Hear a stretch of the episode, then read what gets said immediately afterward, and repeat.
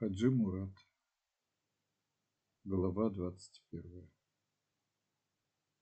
Жизнь обитателей передовых крепостей на чеченской линии шла по-старому.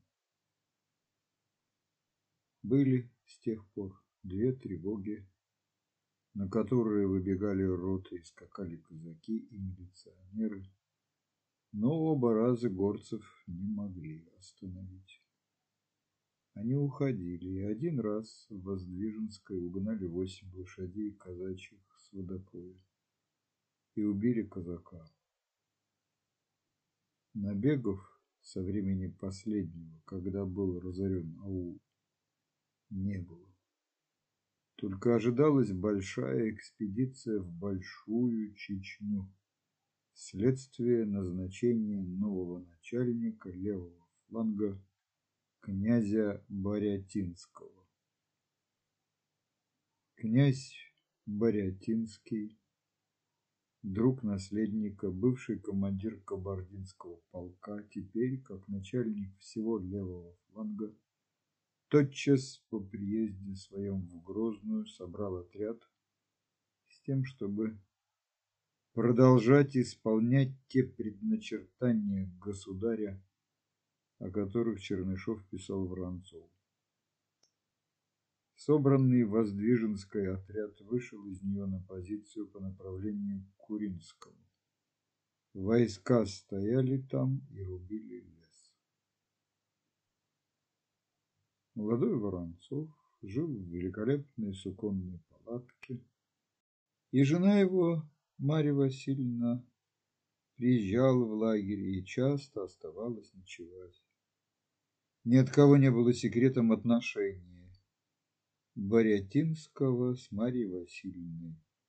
И потому непридворные офицеры и солдаты грубо ругали ее за то, что благодаря ее присутствию в лагере их рассылали в ночные секреты.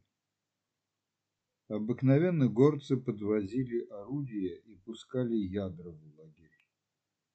Ядра эти большую частью не попадали, и потому в обыкновенное время против этих выстрелов не принималось никаких мер. Но для того, чтобы горцы не могли выдвигать орудия и пугать Марию Васильевну, высылались секреты. Ходить же каждую ночь в секреты для того, чтобы не напугать барыню, было оскорбительно и противно. И Марию Васильевну нехорошими словами чистили солдаты и непринятые в высшее общество офицеры. В этот отряд, чтобы повидать там собравшихся своих однокашников по пажескому корпусу, и однополчан, служивших в Куринском полку, и адъютантами и ординарцами при начальстве, приехал в отпуск и Бутлер из своего укрепления. С начала его приезда ему было очень весело. Он остановился в палатке Полторацкого и нашел тут много радостно встречавших его знакомых. Он пошел и к Воронцову, которого он знал немного, потому что служил одно время в одном с ним полку. Воронцов принял его очень ласково и представил князю Борятинскому и пригласил его на прощальный обед, который он давал бывшему до Борятинского начальнику левого фланга генералу Козловскому. Обед был великолепный. Были привезены и поставлены рядом шесть палаток. Во всю длину их был накрыт стол, уставленный приборами и бутылками. Все напоминало петербургское гвардейское житье. В два часа сели за стол. В середине стола сидели по одну сторону Козловский, по другую Борятинский. Справа от Козловского сидел муж, слева жена Воронцова. Во всю длину с обеих сторон сидели офицеры Кабардинского и Куринского полков. Бутлер сидел рядом с Полторацким, оба весело болтали и пили с соседями-офицерами. Когда дело дошло до Жаркова, и денщики стали разливать по бокалам шампанское, Полторацкий с искренним страхом и сожалением сказал Бутлеру. А срамится наш как? А что? Да ведь ему надо речь говорить. А что же он может? Да, брат, это не то, что под пулями завалы брать. А еще тут рядом даму, да эти придворные господа. Право, жалко смотреть на него. Говорили между собой офицеры. Но вот наступила торжественная минута. Борятинский встал и, подняв бокал, обратился к Козловскому с короткой речью.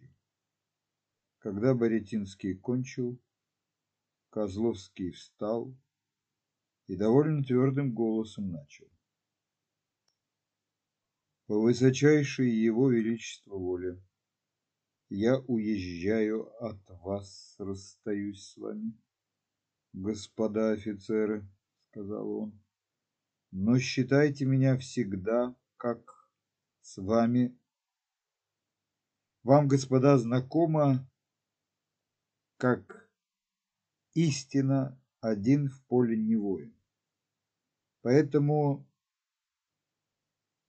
все, чем я на службе моей как вознагражден, все, как чем осыпан, великими щедротами государя-императора, как всем положением моим и как добрым именем всем, всем решительно, как здесь голос его задрожал. Я как обязан одним вам и одним вам, друзья мои.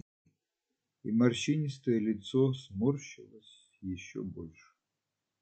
Он всхлипнул, и слезы выступили ему на глаза. От всего сердца приношу вам как мою истинную задушевную признательность. Козловский не мог говорить дальше и, встав, стал обнимать офицеров, которые подходили к нему. Все были растроганы. Княгиня закрыла лицо платком. Князь Семен Михайлович, скривя рот, моргал глазами. Многие из офицеров тоже прослезились. Бутлер, который очень мало знал Козловского, тоже не мог удержать слез. Все это ему чрезвычайно нравилось. Потом начались тосты за Борятинского, за Воронцова, за офицеров, за солдат. И гости вышли от обеда опьяненные и выпитым вином, и военным восторгом, к которому они и так были особенно склонны. Погода была чудная, солнечная, тихая, с бодрящим свежим воздухом. Со всех сторон трещали костры, слышались песни. Казалось, все праздновали что-то. Бутлер в самом счастливом, умиленном расположении духа пошел к Полторацкому. К Полторацкому собрались офицеры, раскинули карточный стол, и адъютант заложил банк сто рублей. Раза два Бутлер выходил из палатки, держа в руке в кармане панталон свой кошелек, но, наконец, не выдержал и, несмотря на данное себе и братьям слово «не играть», стал понтировать.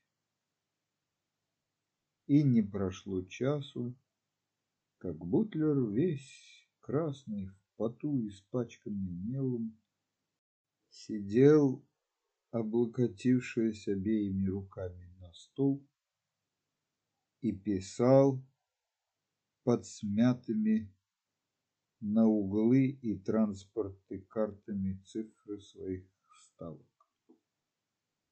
Он проиграл так много, что уж боялся счесть то, что было за ним записано. Он не считал. знал, что отдав все жалование, которое он мог взять вперед, и цену своей лошади, он все-таки не мог заплатить всего, что было за ним записано незнакомым адъютантом. Он бы играл еще, но адъютант с строгим лицом положил своими белыми чистыми руками карты и стал считать меловую колонну записей Бутлера. Бутлер сконфуженно просил извинить его за то, что не может заплатить сейчас всего того, что проиграл, и сказал, что он пришлет из дому, и когда он сказал это, он заметил, что всем стало жаль его, и что все, даже Полторацкий, избегали его взгляда. Это был последний его вечер. Стоило ему не играть, а пойти к Воронцову, куда его звали. И все было бы хорошо, думал он.